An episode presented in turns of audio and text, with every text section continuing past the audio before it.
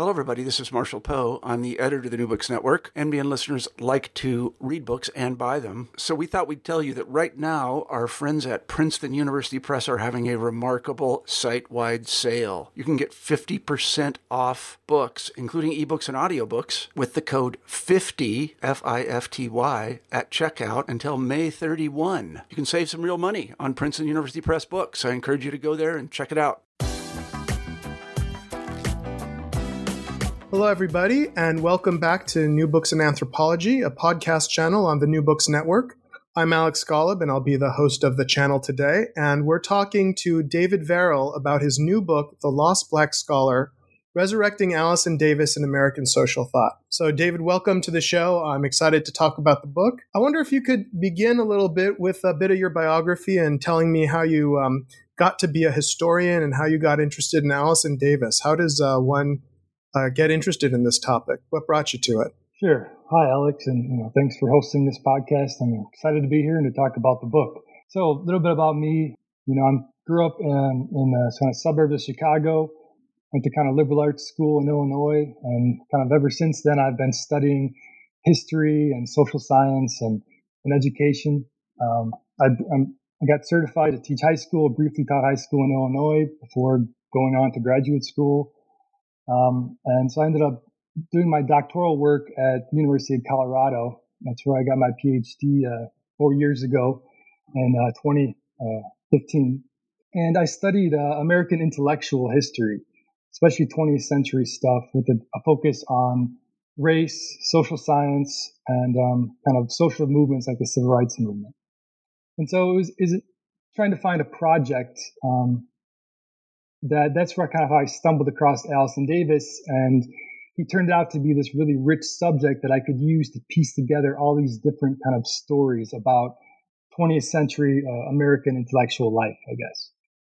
How did you stumble on him? Was the did you read him in a class or?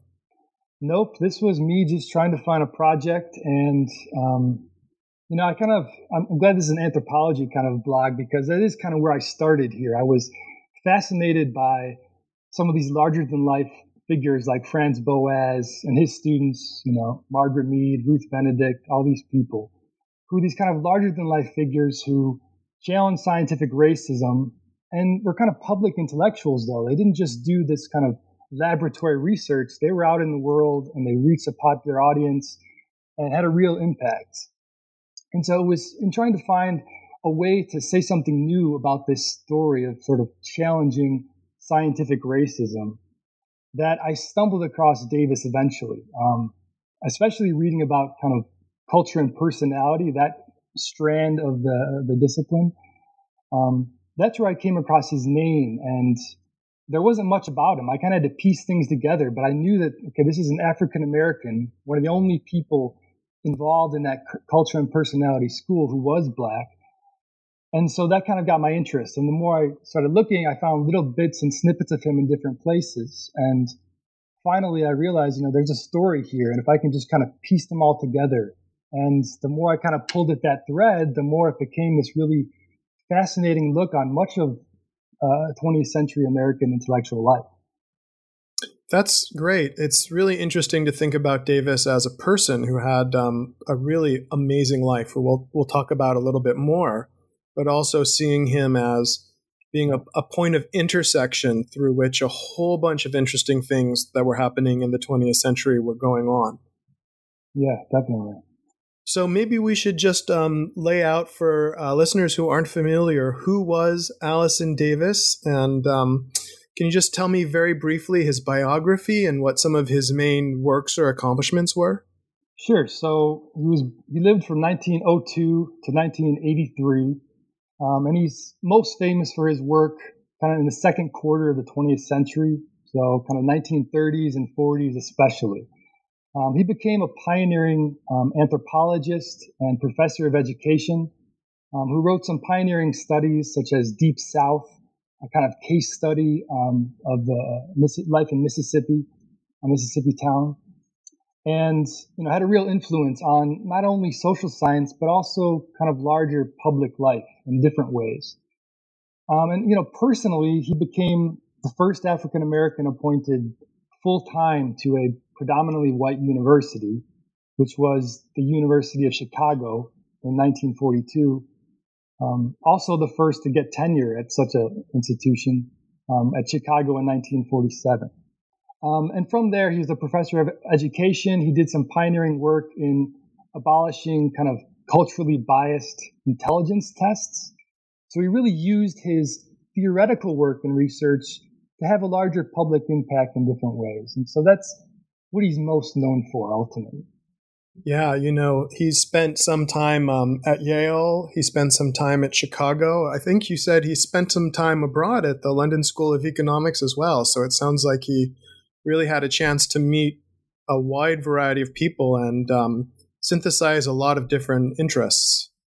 Definitely. And also Harvard, where he actually got a master's in English literature first in 1925, and then did master's work there again in 1931 in anthropology. So he was he was all over and was shaped by some of the leading intellectual giants of the, of the time. So maybe we should step through that. Um, his uh, childhood was spent um, on the East Coast, and then he ended up at Harvard and that was also uh, he also was involved in the New Negro Renaissance as well. Can you tell us a little bit about his early days and his early involvements there? Yeah, would, would you like me to go to the early life or go more to the kind of Renaissance period? Um, uh, well, uh, you uh, wrote the book. What do you think would be the most interesting thing for people to understand about him? I'll, can just say a few words about his early life. Um, and so he grew up in kind of near Washington, D.C., um, as part of a kind of middle class black family who did pretty well until Woodrow Wilson was a, uh, elected to presidency. And then he appointed a bunch of segregationists who ultimately fired Davis's father. Well, actually just demoted him. He was, was, a, he was a clerk at the government printing office. And so it's kind of caused his family to spiral into poverty a bit. And so Davis was part of this sort of fledgling black, um, well-to-do class, but also, you know, deeply struggling. And so that kind of seared in him the ideas of, you know, racism and how they intersect with class and things that became predominant concerns for him. Um, but so with that kind of backdrop, yeah, he ended up getting an elite education, um, going to Williams College to get his undergrad and then to Harvard to get a master's in English literature. Um, and like a lot of black intellectuals of the time, in the 1920s, right, this was the era of the new Negro Renaissance or Harlem Renaissance, as it's called. And, you know, what this was about, as readers probably have some idea, you know, it grew out of the, the great migration of African Americans, you know, from the South to northern cities like Chicago and Detroit and New York in a period of heightened racism, both scientifically and, you know, in terms of Congress, you know, the rise of the second Ku Klux Klan, anti-immigrant legislation in Congress. And so the Harlem Renaissance, New Negro Renaissance was really a way to kind of push back against that and to represent black people in a way that, that humanized them um, and cap- captured some of the dynamism of black life in, in the urban north especially. And so Davis was very much a part of this and kind of carved out his early voice within that period. Um, and so just to say, say, a bit more about what that was like or what those intellectual struggles were over. Um, so eventually you had these kind of different schools within the Renaissance. You have an kind of older generation, people like W.E.B. Du Bois, Alain Locke, who were all about using art as kind of race propaganda let's depict the whitest and you know best and brightest black people as a clear refutation of popular imagery of black people as savage and backward and predators. But then you have a younger group of of, of uh, black intellectuals who are trying to push back against that and say, let's not just portray the the whitest black people you know, to, to appeal to these white audiences. Let's actually portray the low down black people, ordinary black people, you know, and let's portray them in ways that humanize them. And so that's what Davis was trying to do uh, throughout his his, uh, his, his work. It seems like there's a certain amount of um, not just racial politics but class politics there as well. Um, you know, as an anthropologist, I always think of uh, Langston Hughes and Zora Neale Hurston as being the people who were interested in emphasizing sort of um, the achievements and the incredible sophistication of folk culture and popular culture. Um, whereas Du Bois and Locke had a sort of, uh, you can tell me if I'm wrong because I don't really know that much about this, but you know, more of a civilizational project of refinement and um, Bildung in that German sense. Um, uh, so where did Davis fit in on that? On the one hand, he went to Harvard and he came from a middle class family, but on the other hand, he had this strong experience of downward mobility that, as you say, kind of aligned him uh, more with working class and poor people. Yeah, you know, it's it's a great question of where these people fit in, and they, they kind of he exposes the complexities of race and class in America. You know, he was himself overwhelmingly Caucasian. His family, um, you know, his mother and his two siblings were basically they looked totally white. He was the darkest member of the family. Um, and so that himself gave him a different kind of experience navigating who he was within this system. Um, and class wise, yeah, he, he was highly educated and that it made him part of this world that was very out of touch with many African Americans in the country. And so, but I think he was someone who really was always committed to using his privilege, class or color, whatever it might be, to try to, you know, ally with the darkest, the most despised of his race, and see them as his real kind of partner in trying to, uh, uh, you know, fight race and classism uh, in the U.S. And so I think his his liter- his literary writings were all about that. You know, he would portray ordinary working class black people, you know, washerwomen, you know, fishermen, and, and kind of capture their fortitude and resilience and say these are the real qualities of African Americans as a people, their irony, their strength. Um, and so let's focus on that rather than just, you know, more privileged black people as Du Bois and those folk kind of wanted to do. Um, but also he was critical of some of the younger generation of black people, like Langston Hughes, who sometimes focus so much on black life in these bars and, and these kind of spaces in urban spaces that were being patronized by white people who kind of wanted to revitalize American civilization by you know, touching upon this black primitivism uh, kind of thing. But Davis was very critical of that, the whole politics behind it, and artists who supported that. So he was he took a different path, very much on sort of ordinary black people, especially in the South. Yeah, it's it's interesting. I mean, in his own writing, at least as far as I can tell, he doesn't really, you know, embrace the vernacular the way that Hurston does. So it does seem like he kind of occupies a position that complicates the usual dichotomies that I think maybe non-experts like me might be familiar with. You, you know, um, one of the things you mentioned was the the virtues of working class and poor black people. Uh, one of the terms in your book is uh, is I think Negro Stoicism that was a central idea for him. Can you tell me a little bit about what that is? Yeah, that's really just a way to kind of uh, express a little bit about what I was just saying. He he believed that this was the kind of the most authentic version of what of the black experience. It was kind of a stoic response to deep oppression and hardship. You know, going back you know hundreds of years through slavery, up through the rise of Jim Crow and other hardships.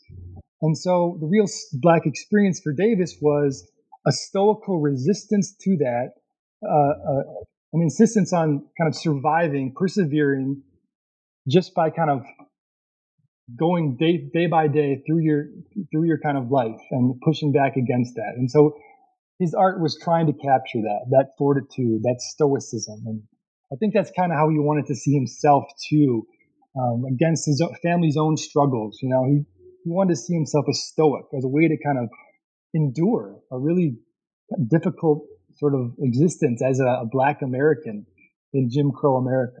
So that was sort of his um, his sort of broader outlook and early involvement. How did he go from participating in the New Negro Renaissance to becoming a social anthropologist? That seems like a, a world away. Yeah, it was uh, a big shift in a way. He, you know, while he was doing that, uh, uh, participating in the Renaissance, he was a professor at Hampton Institute in Virginia, an all-black college, mainly vocational oriented, um, from 1925 to 1931. But then you have the outbreak of the Great Depression. Um, and Davis really decides to retool himself and say he turns to anthropology as a, a new way to combat scientific racism. He saw some progressive trends in the field um, from people like Boas and others. He said, okay, let me contribute my talents to this new field, and maybe that would give me a way to have a more immediate impact on African Americans, which for some people like him and others of his generation, during the Depression, there was this real sense of a need and urgency to do more. And I think his decision partly grew out of that, a way to be more relevant to African American life. And so he started reading anthropology on his own and became aware of progressive trends in it. And so he made this fateful decision. Okay, I'm going to give up my somewhat comfortable career and go back to school and enter Harvard, study sociology or study anthropology there then go to London School of Economics, study it there with people like uh, Malinowski. Um, and so that set him on this very different path. Um, but the one thing I will say about that, as different as it seems, I try to make the point in, in the book that for, for Davis and many of his figures like him, it, it actually wasn't so different. You know, all of his literature was about humanizing black people. And now he's really just using a different terrain, that of empirical science to do the same thing, to study the low down black people, um, but just using a different language and to communicating with a different audience, essentially. You know, it's such an interesting thing. On the one hand, there are people in anthropology, sociology who've tried to do that, but he didn't take the path that, as an American, you might expect, which would be Boas or um, working with Melville Herskovits or something like that. He ended up doing a kind of uh, social anthropology that we might be more familiar with as being part of the British tradition or just being straight up sociology and not anthropology at all. So, can you tell me a little bit about some of the people who got him interested in that and um, uh, how that became part of his intellectual apparatus and how he began some of his early research projects?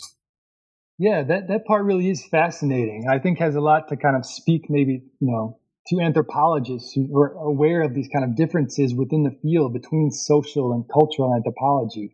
And you're absolutely right that the social type focused more on social structure rather than kind of culture and values was much more a British approach. And from what I can tell, for Davis, I think he, he took this path because he was initially intending to become an expert in Africa. Um, and, you know, as teaching at Hampton Institute, he became very aware that, you know, there wasn't really much being taught to African Americans about Africa. And so he saw himself as maybe I could become an expert on the continent um, and make that a way to kind of make African Americans aware of themselves and their identity, this transnational identity. And so you know, British people, um, the London School of Economics had much more ties to this. Uh, initially, he was planning on, and he did spend a little bit of time in Germany, right as it was becoming Nazi Germany, um, studying with people like Dietrich Westermann, who he was hoping to get the funds to sponsor field work in Africa during that period. But ultimately, that fell through. And so, really, just having known Lloyd Warner, who was one of these Americanists who was schooled in the social anthropological tradition. He got this offer to come back to the United States in 1933 and do field work in Natchez, Mississippi, rather than Africa. And he got, you know, funds to do that. And so this kind of put him then on the trajectory of becoming what many would see as just a sociologist because he's studying not foreign cultures. Um, he's studying a contemporary Western civilization and so even though he has these social anthropological kind of training, he's doing something that really bridges sociology and social anthropology. You know, Warner is such an interesting figure. He, you know, traveled all around the world, became very, very prominent, and um, somehow we have almost no memory of him today. But it seems like he was really encouraging to um, Davis and I think maybe other scholars of color is that is that true? I know certainly in Davis's case that was absolutely true. I mean, he was a crucial figure in Davis's career, you know, in a time when there's no way for a black scholar to reach a mainstream white audience or scientific public without some sort of backing by a white scholar. That was what Warner did for Davis, and they became friends too. I mean, they um, not just at Harvard and you know communicating during the Deep South project, but Warner became a professor at the University of Chicago from the mid 30s to the 1950s. And so when Davis was there too, you know, he got his PhD under him there. And then they were colleagues together there. And always he was a supportive force, instrumental in Davis getting winning grants like from the Rosenwald Foundation and others. So absolutely, he was a, a, a crucial kind of uh, figure for, for Davis. And you mentioned Malinowski too. Did Davis have much to do with him at the LSE? I, I seem to remember that um, Davis had a sort of uh, like a biological anthropology influence uh, in England. Is that is that correct? Yeah, um, I, I, don't think he ever had a real much ex- too much experience with Malinowski. I mean, he communicated with him ahead of time, and that's ultimately why he went there. Malinowski was interested in having him come there but you know, when he was there, which is only for you know a semester or two, um, I don't know that they ever had close contact. But he was certainly influenced by his sort of uh, functional functionalism. Um, but he ended up getting a little bit closer with a figure named uh, Lancelot Hogben, who was, as you say, a kind of social biologist. And so Davis's first article within social science was actually directly related to the working with Hogben, who became a, a, kind of international figure in revising biological determinism and showing the role of you know social influences on shaping you know things like genetic makeup and group differences. And so Davis was influenced by him and always inspired by him, um, for sure, by Hogben. And that was probably his biggest influence for what ended up being a rather brief time at the London School of Economics, actually. Yeah, it's interesting because he did end up doing a lot of stuff that today in anthropology we'd call biocultural, studying the influence of psychology and culture and you know the biological bases of race. But he's he's not at all a, four field anthropologist in the um, cultural anthropology mode. So it's just uh, for for an American like me, it's just so interesting to see that mix.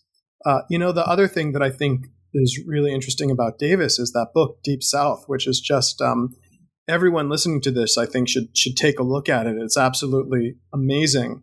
And um, the one thing that is most amazing is that he could have written it. The, the field work for that book just sounds absolutely bonkers. Can you can you tell us the story of how that book got written? Yeah, I mean it's yeah, it's fascinating, and horrifying all at once. It, you know, this was this amazing project that it spanned you know, really over two years of field work by no less than five people, actually. So it was Allison Davis and his wife, Elizabeth Stubbs Davis, who was actually a really a great anthropologist in her own right, studied at Radcliffe when Davis was at Harvard, studied alongside Allison at London School of Economics as well. So she's has this training and she brings to bear her skills to this Deep South project. They team up with a white couple named Mary and Burleigh Gardner, who are charged with kind of studying the white half of Natchez, Mississippi, which so that's what this is, a community study of Natchez, which is this kind of mid-sized town, uh, kind of a commercial hub in Mississippi along the Mississippi River. And they also enlist Saint, a young St. Clair Drake um, to do some of the field work as well. Um, he, you know, Drake becomes a, a pioneering anthropologist uh, and also kind of a Black Studies scholar, later getting appointed to, to Stanford and becoming a first major figure. So these five people descend upon Natchez, first just the two couples, lived there from 1933 to 1935, the heart of the Great Depression, and especially for the Davises, right? It's almost it's, it's hard to imagine, you know, them making deciding to do this. Let's go live in, you know, the deep South, right? Right at a time when we're aware of the rise of the the Klan and all these sort of uh, outrages against black people, the Scottsboro boys, and, and, these kind of various lynchings.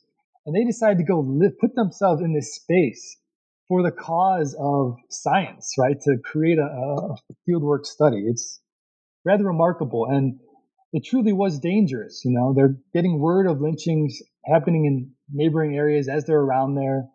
You know, Allison carried a stashed a gun in his glove box in case something got out of control, which could happen for, you know, no reason at all, right? An educated black person in the deep south was an embodiment of a threat to the social order. So it was deeply uncomfortable and if not dangerous the whole time for sure. You know, there's a story at some point in your book about how he had to stop um, mailing back notes to his dissertation super, or I guess not his dissertation supervisor, but the team leader because people were suspicious that a black man was using the post office. I could I could not believe that. Yeah, they were, you know, they were being the, the police kept tabs on them, you know, because so they basically what the Jim Crow order dictated was that Allison could not be a an equal colleague to the Gardners um, because they were white and he was black. So he had to ritually enact his subordination, which meant that he couldn't just go to the, the Gardner's home where they were staying, right? That would be to meet as colleagues. So they actually had to go meet kind of surreptitiously, drive to a, a location along the road away from town and discuss their findings that way. And then, yes, as you say, um, they were pretty aware that these white postal clerks might be reading their mail or what they're doing. And they're always worried that they might seize their research. And so, yeah, they were very hesitant to, to tr- use the mail service too much, as that might become suspicious and raise some flags about what they were doing. So, yeah, everything from just that, right? The, the basics of trying to communicate with your, your team leaders and your colleagues was so obstructed by this. So it, it really was remarkable that the kind of gumption it took to persist through that system. Yeah, you know, it's funny. Um, anthropologists today are always so uh, wary about getting permission from the um, community they're working with and making sure that they produce ethnography that the community finds appropriate. And uh, this fieldwork situation kind of has the power dynamic that we think of as paradigmatic in anthropology is totally turned on, on its head. And it, it's amazing when you read Deep South. Um, you know, it's it's an interesting mix of qualitative and quantitative approaches, which we should talk a little bit about but it also just has these quotes from white people about what they think about black people in racial politics that are, uh, shall we say, refreshingly honest and extremely blunt. And it's it's just amazing to me, I guess, uh, you know, as someone who lives in Honolulu, which is a you know not on the mainland in a, a more racially diverse place. It's just amazing to me that um, you could do field work in that kind of situation if you were African American. You know, one of the key terms that emerges from that work is the concept of caste. Uh, so could you tell me a little bit about, you know, encountering like a, a caste system and what what is the relationship for Davis and Warner between like caste, class, and and race? We hear those words thrown about a lot. What what do they mean to him? How did he theorize them? Yeah, so Davis and Warner are the ones who kind of coined that term and thought that caste was the best way to describe the racial order in the South, in the Deep South. And they did this, you know, very much borrowing at the time from writers who were discussing India and saying, you know, look, if we look at the, if we compare, which was always what social anthropology was about, let's compare these different cultures together. Let's develop a scientific formula that will enable us to do that comparison. And they said, look, a lot of the same things are in place here. It's a structural oppression. And it's not just political, economic, it's social, it's sexual, right? It's a, dividing line. Black and white people can't get married, and there, there's such a huge stigma to any black and white people who decide to um, have sex or try to get together, which they did nonetheless. But that was the ultimate sort of taboo of the system. And it was a way to keep the races apart, to enshrine white supremacy ultimately and not coincidentally, a way to divide working class whites and blacks from one another and to kind of shore up this kind of ruling planter class in the South. And so, you know, the book really helped laid out some of that in a kind of uh, really effective way. Yeah, it's it's so interesting. Today we talk a lot about structural injustice, structural violence, structural racism. It seems like Davis was on this topic, you know, more than half a century ago.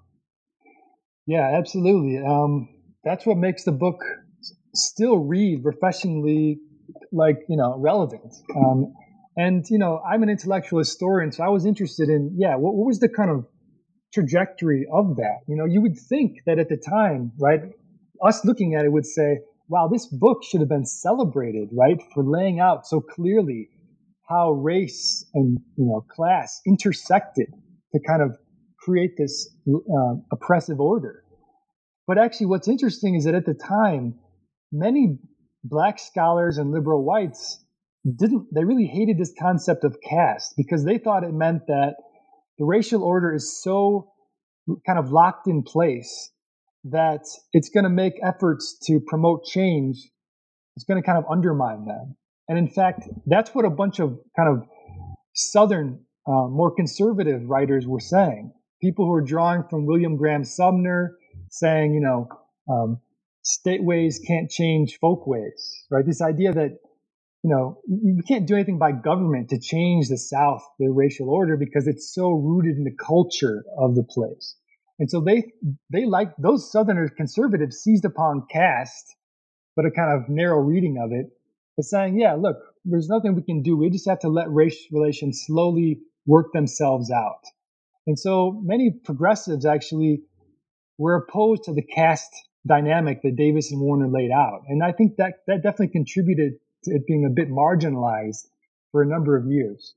Um, but the other thing I'll say is that it was also marginalized because in the by World War II and after, American culture, it became taboo to even talk about social stratification, class inequality. That became a sort of a dangerously communist, red type of approach. And so Davis's entire work then on social stratification is being marginalized as people were wary to talk about that for not wanting to be slandered as communists or, or, and so forth. So it really wasn't until the 60s that you get a, a rejuvenation of that. And then maybe a looking back upon Deep South as, wow, newly relevant. You know, it's funny. We don't think of Radcliffe Brown today when you read him in your um, theory courses as being relevant. But Davis and Warner were really the people who took structure functionalism and turned it into an analysis of structural injustice. That's kind of crazy if you think about Radcliffe Brown's own predilections. It's quite an achievement.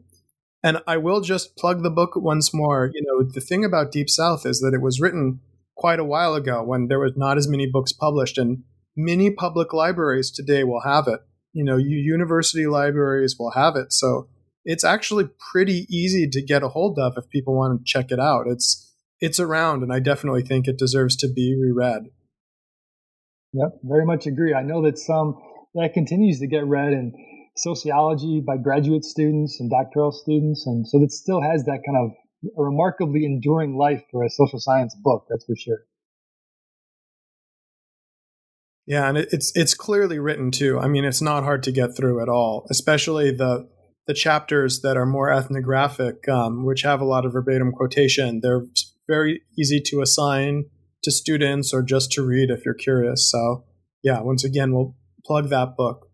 Um, but, you know, on the one hand, that kind of work is taking a very structural perspective, and social anthropology historically has been kind of antagonistic to the study of individuals or what's inside an individual's heart. Durkheim and other scholars were interested in the social roles and the social structures and not people's interiority.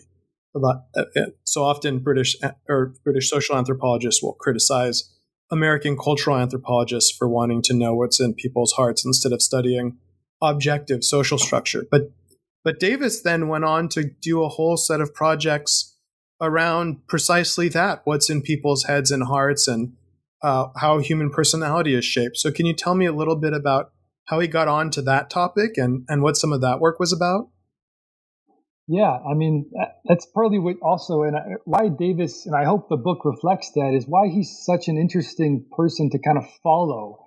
Um, because yeah, I mean, he, so he had done this first-rate work on social structure, laying it out.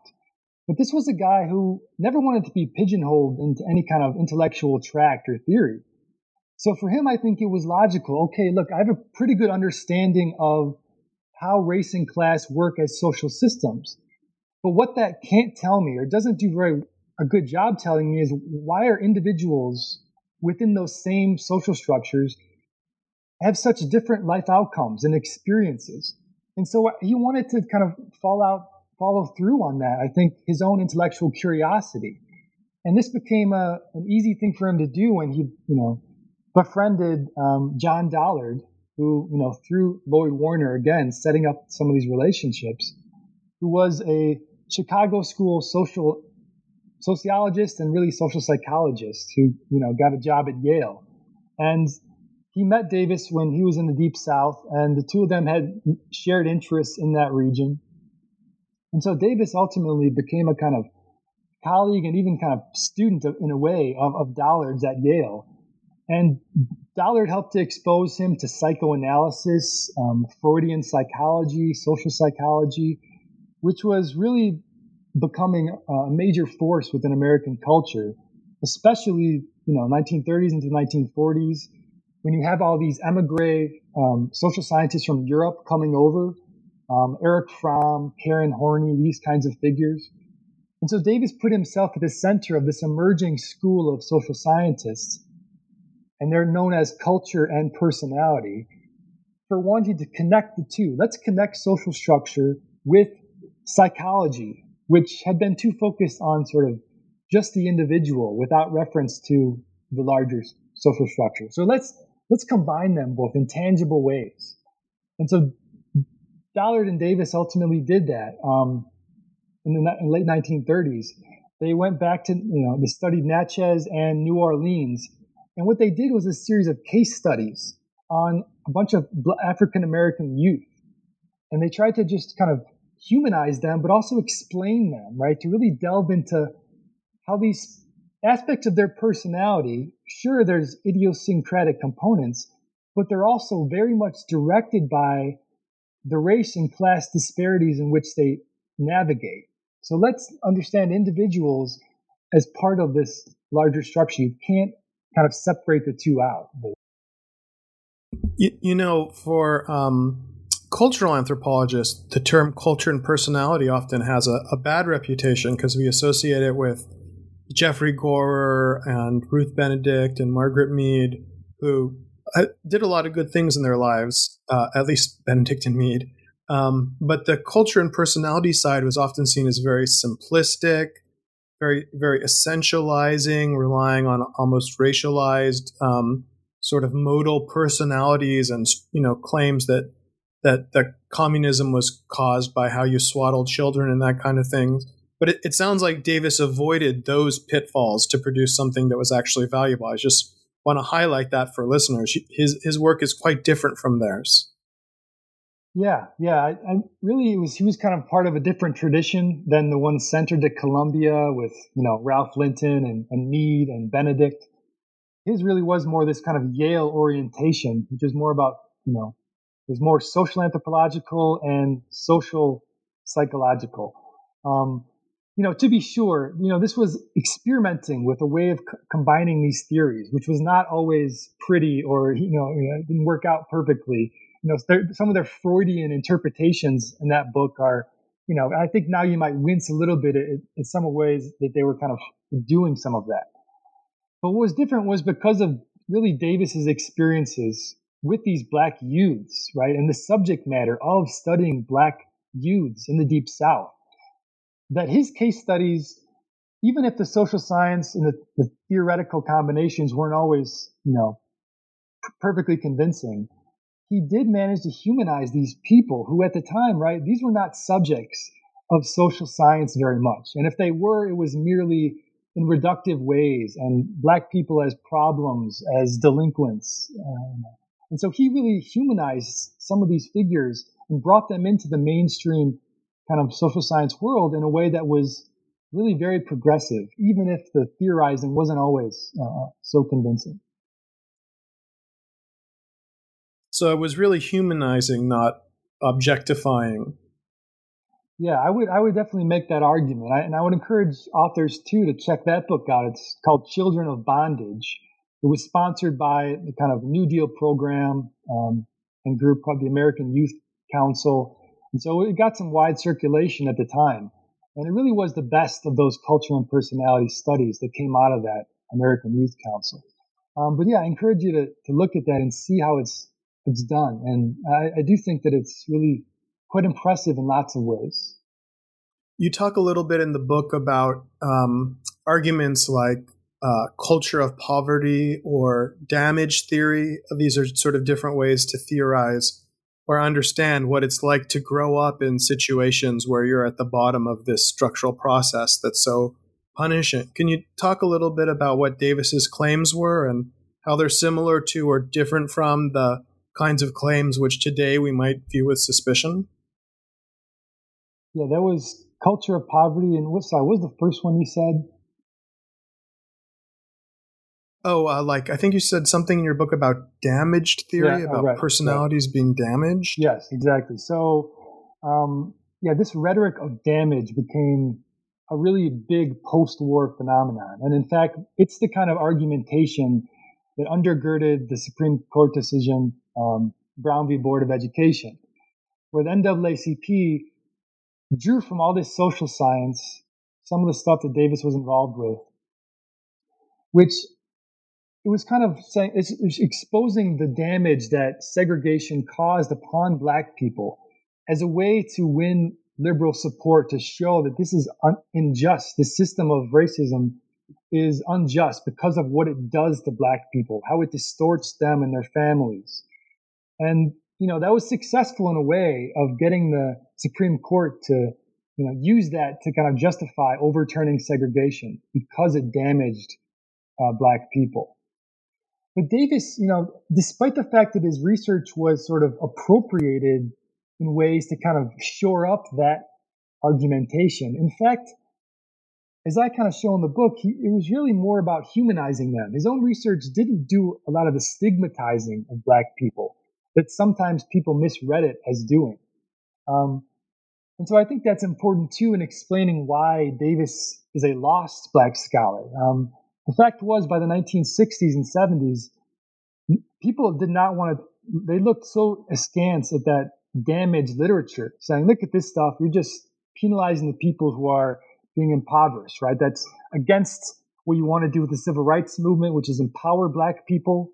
Don't act like they're beyond the pale and just crippled in their own sort of, you know, problems. But actually, that was a misreading of Davis. And if people look back now, I think they, they'll see that Davis wasn't doing that. He was actually, he stood apart from many of his generation, the, the Kenneth Clarks and others who were so prominent in that kind of damaged literature. So that's another reason I think that Davis is worth a real serious look to, to kind of point to some more progressive trends that have been overlooked um, in the kind of haste to dismiss this mid 20th century school people sort of felt that by saying that African American people who are subjects of structural violence have been radically disempowered, um, that, that that that that sort of ended up saying that they were disempowered or not capable or helpless or something like that. And in fact, he was just trying to demonstrate what it was like to live like that and how people found meaning in, in extreme circumstances, something like that. Yeah, yeah. No, that's, that's part of the fun of studying this stuff is how history and different contexts changes. You know, what ideas become popular. You know, so in, you know, in a way, his portrait of structural race and classism is first rate, but you know, sometimes people don't want to focus on that. They want to focus on the change dynamics. They want to focus on what's possible, what where power lies within people. Um, and Davis was always open to that. Um, even though you can look at some of the work uh, from within its context as having different messages and, and appeal at different ways in different times, I guess. But yeah, different generations read work in different ways and with different sets of glasses, and so um, things that might be present to the author you know, might not be relevant for contemporary audiences, or they might read it one way, and then the author could get rehabilitated later on. So it's always worthwhile, I think, to try to understand these thinkers not on the basis of like just one book or one article, but in who they were as a whole person and what what the course of their whole life was like. I, th- I think that that's really important when we when we do this kind of work. Um, one thing I do want to talk about is uh, getting to his time in Chicago. You talk about stoicism and the importance he felt of trying to continue through in the face of obstacles. And he ended up being a tenured professor at this very wealthy, very prestigious school. Uh, can you tell me a little bit about um, what his time was like at Chicago and um, some of the difficulties that he faced there? Again, there's some great stories in the book about, or maybe not great, but interesting stories, not not good stories about the challenges that he faced, even as a professor, being um, being in Hyde Park and and being at the University of Chicago. Yeah, he faced the burdens of all sorts of kind of racial pioneers. You know, it's a very lonely and isolating process to be a pioneer. And so when he's in Chicago and he is, is becomes a faculty member, although first he was appointed only through a subsidy with from the Rosenwald Foundation. Chicago may not have taken him on if the foundation didn't agree to pay for you know two thirds of his salary for the first three and then five years of his term. So already his is different. Um, and he enters a faculty which, you know, there were some bona fide racists on it. People like William Fieldberg Ogburn, Fielding Ogburn, um, a, a, Southerner who was opposed to Davis's appointment. Um, and, you know, these people who thought that this was, you know, we shouldn't be forcing the issue by putting black people on these faculties. You know, we have Southern students. We don't want to upset them kind of mentality. And so, indeed, for the first several years of Davis's time there, it was a kind of ritualized, you know, um, enactment of his subordination. Right? He was excluded from the faculty quadrangle club, right, where faculty members regularly ate lunch. It wasn't until about 1947 or 8 where he was able to to enter that space on campus. Um, and you know, that's just the most blatant thing, right? I mean, it, but racism is so much more sinister than that. It's subtle things. It's people questioning why you're there. Do you really deserve this appointment? Or are you just there because you're black? And and it's growing up in, as you said, in Hyde Park, where um, you can't live, right? It's still segregated, right? There's still restrictive covenants in place, and they're enforced in different ways. You can't live by the other white professors in town. Um, so all those things made life pretty difficult, um, for sure. And he couldn't, you know. So I went to school at Chicago, so those chapters were very um, uh, personal for me because I, I was familiar with the story. He could not live in Hyde Park. He had to move to Kenwood. Is that right? That's the neighborhood that's just just north of Hyde Park on the south side of Chicago, where the University of Chicago is located. Yeah, that's right. And one of the main people who um, he talked about in his time there was um, Robert Redfield, who uh, was someone I knew his son when I was at Chicago. He registered me to vote actually when I was a graduate student. Um, so Redfield sort of seems like Warner, someone who is pretty supportive. He's kind of kind of comes off as a as a good guy.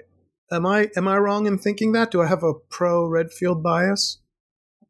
Yeah, I mean, I think for Davis, um, maybe more central actors for him were was Ralph Tyler, the kind of president or the, the head of the education department, Lloyd Warner as well. Um, but yeah, Redfield too. He you know was a colleague of Davis's. He became important in kind of playing up the, the successfulness of that appointment of this black scholar there, using that to testify in court cases leading up to Brown v. Board is like evidence of how segregation or desegregation actually works. You know, you can create these more effective integrated spaces. Um, and yeah, those, there was a, a, a, real strong group of white scholars there who were deeply supportive of Davis, I think. And they helped him navigate those spaces. And Davis became an intricate part of this very interdisciplinary environment. And it was that kind of support from those white scholars that definitely, I think, um, allowed him to endure some of these hardships in a way. It was important. That kind of thing remains important. You know, I just want to ask you a couple more questions, uh, even though we're coming up to the end of our time. I, I can't help by first asking you about his work on intelligence testing, which was mostly done in this period. Uh, can you tell me a little bit about that work and, and what he did in it? Yeah, in many ways, that could be seen as the most important work he did in terms of promoting social change, actually on the ground, things changing.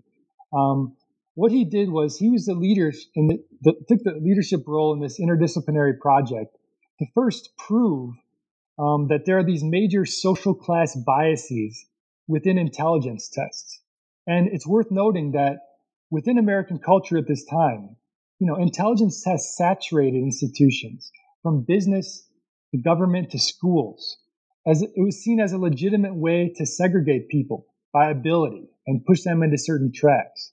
And so Davis, you know, as a professor of education, doing a lot with the schools, he led a, a study that showed how, look, we're not measuring innate intelligence of students. What we're doing is we're, we're measuring their social class privilege and affluence, right? And, and that's partly because the tests were very linguistic in nature. They measured what terms you knew. They used analogies, things that were just foreign or language that was so foreign to lower class people of all races. But black people were, of course, disproportionately lower class, working class. So it was always relevant that way. And so they proved it. They proved the kind of biases within the tests.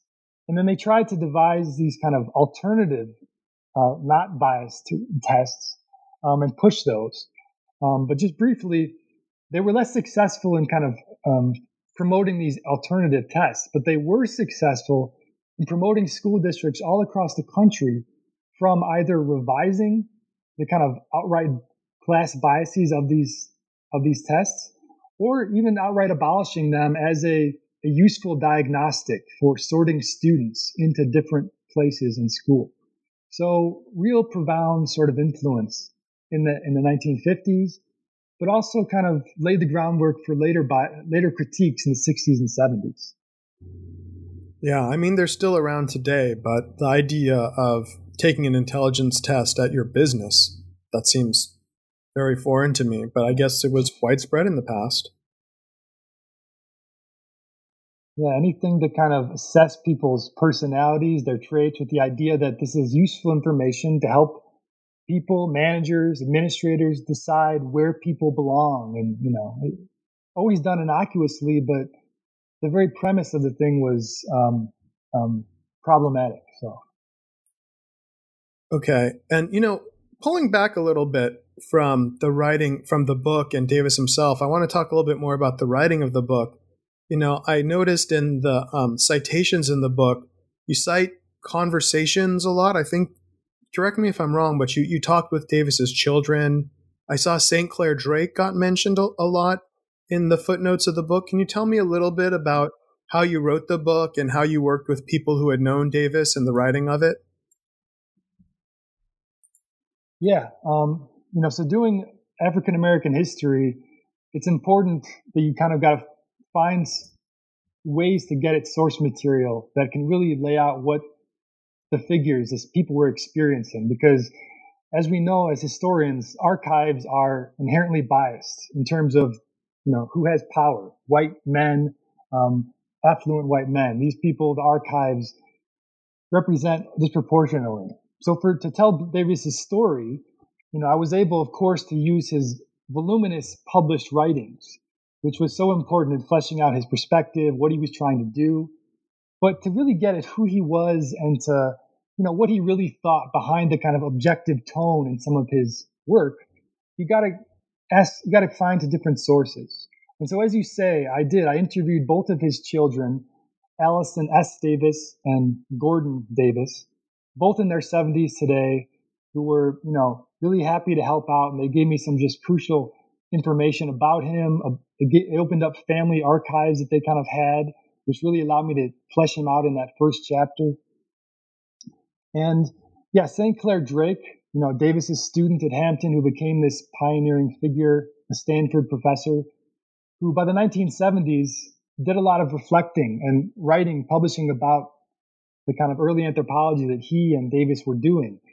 And so uh, those kind of sources, along with some correspondence between Davis and some his black friends like Horace Mann Bond.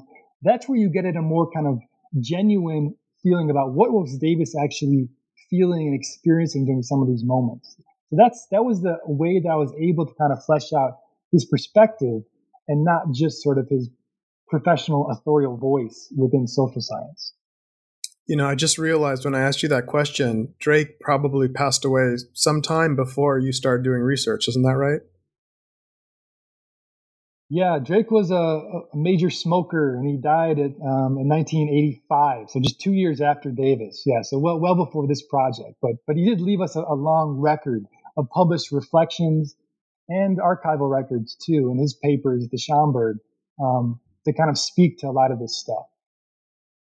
And for people in anthropology who are interested in following these genealogies, you know, Drake was one of the mentors of Faye Harrison, whose book Decolonizing Anthropology has become very, very prominent in the past couple of years. So Davis is really right on that genealogical line that connects Harrison and um, St. Clair Drake back to people like Warner and um, Sapir and uh, other people like that. So there, there are a lot of connections to be made there. Yeah, absolutely. And that book, I should say, Faye Harrison's book and works have influenced me too. And so it's, you know, um, absolutely that stuff has been essential in helping us to, as they say, decolonize social science, to, to tell these stories, right? Not just to highlight some different people's experiences, but hopefully to reshape the whole narrative of when we talk about the fight against scientific racism, we can't just talk about the prominent white people like Franz Boas, who got institutionalized at places like Columbia. We got to talk about these black people who often provided some of the research for those figures that bolstered their careers. And like Davis, rose to some prominence, but have been marginalized by collaborating with white people who got more of the credit for some of the work that they did. And so I'm hoping that centering Davis really unearths how all of these forces come together, what race can offer um, how it, it deepened Davis's vision, but it also kept him marginalized within the archives in different ways. Mm. And if you don't mind my asking, you know, we're sitting here talking about uh, the racial politics of doing this kind of work. Uh, listeners who can, cannot tell, we're talking over the internet. I can't see you. You know, I'm I'm white. I think maybe you are too. Is that correct? Is that how you race yourself? Yes, that's correct. Yeah. So, yes. so what was it like doing research on a person uh, whose racial identity was different from your own, who spent time in the South? I think maybe you said you're from the North. You know, um, what kind of learning process did, did you go through in the course of writing the book, or what were the things that you realized you had to be mindful of when you did it? Yeah, I'm white guy from kind of Chicago suburbs. Um, and so really the last 20 years of my life have been trying to educate myself, you know, kind of see beyond my own privileges a bit to kind of understand the diversity of experience in this country, how power works to amplify voices of people like mine and diminish those of others like Davis. Um, so for me, I really saw it as wow, what a great way to deepen my own understanding of race, right? I mean, then this, what better way than to study someone who lived it um, and studied it their entire life in the way that Allison Davis did. So, you know, I would encourage people to do that. Is it's educational and you know um, to jump into those people's perspectives. Um, and intellectuals are a great start because they're so educated and articulate and have this commitment to explaining things like that. Um, they can help us all understand what that experience is like. Um, and as we kind of mentioned before, it, it matters where you you know, if you're really trying to recover this black perspective, which my book is is attempting to do, um, you got to do things like reach out to family members. You got to look for those voices and spaces that aren't going to be found in traditional archives, like presidential archives, so much. You're going to have to kind of get more creative. Um, but as long as you kind of take seriously that black perspective, seek it out in different ways, foreground it, then I think that has the capacity to, to kind of shift um, the discipline in ways it needs to go. You know, Black history needs to be and has become a central part of American history. It needs to become even more more so. I think so. Yeah. So you didn't feel like you were uh, doing something unethical by studying someone who was who was not from your own kind of background. You felt like you had something that you could contribute when you did that. Yeah, I mean, I like to think of it as if, as historians. I, you know, I'm a historian, but anthropology do similar kinds of things. Um, look, to study anyone in the past, you are you are stepping into what they call, you know, history is a foreign country. They do things differently there. No matter who you study, this isn't you. You're not going to be able to just apply your own sensibilities to that person or subject. And so, for me to study a black person, um, it's to apply the same kind of historical skills and, um, that you need to apply to any kind of historical subject. And as long as you do it by listening closely to black perspectives, um, yeah, I think that we, need, we should be promoting um, everyone studying more of these people of color and their perspectives. Not, you know, and I can understand there's if people are trying to capitalize it just to make money off it, or if they're trying to establish themselves as, you know, white figures presiding over these departments where they're controlling the study of the black experience, like there become real problems in the power dynamics there.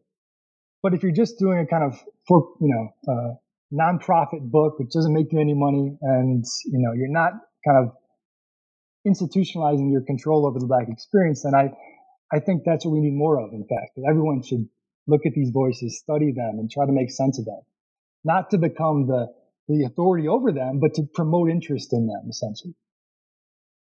Right. Institutionalizing your control over the black experience. That's a good way to put it. Um, yeah, it's it's such an interesting topic. I feel like um, in some ways this is really just the beginning of a broader conversation we could have about methodology and ethics and the way in which these ideas that are so important now today have been uh, present in the past and the way they get remixed and transformed. But I do want to let you go. I know I've taken up a lot of your time. Before we go, can you just tell me a little bit about what your next step is now that you've got this book down and out of the way? What are some of the current projects that you're working on? Yeah, so I've been doing a lot of work and writing already on this other figure who's a colleague of Davis's actually in the 1930s. He's a historian, black historian named Lawrence Reddick. And so he's doing similar work using history, though, that discipline, as a way to kind of fight scientific racism. But he interests me in some of the ways that he was also different from Davis, who was more of a, a scholar by nature in every way. Um, whereas Lawrence Reddick was more routinely speaking to the larger public. He was a librarian, the curator at the Schomburg Library. He became a, an activist by being becoming a close mentor to Martin Luther King. He was a founding member of the Southern Christian Leadership Conference. And so I, I think his career is also deeply important in, again, recovering this generation of black intellectuals, black scholars. Um, he, um, Reddick too was a, uh, an actual PhD at the University of Chicago, which was really a dynamic space in the late 1930s, early 1940s for some of these leading black scholars. So I'm still seeing it as part of a mission to, to get to know those people more, recover what they were doing. And I think we find ways in which it speaks to the present still in ways that are rather remarkable. That sounds so interesting. I look forward to reading it. So thank you for taking the time for uh, writing it. And thank you so much for joining us today on New Books in Anthropology. I really uh, appreciated you having uh, having you on. And I hope that people take a look at books like Deep South, Children of Bondage, and other works like Allison Davis and think about teaching them or sharing them more broadly. So thank you so much. Thank you, Alex. It's been a real pleasure.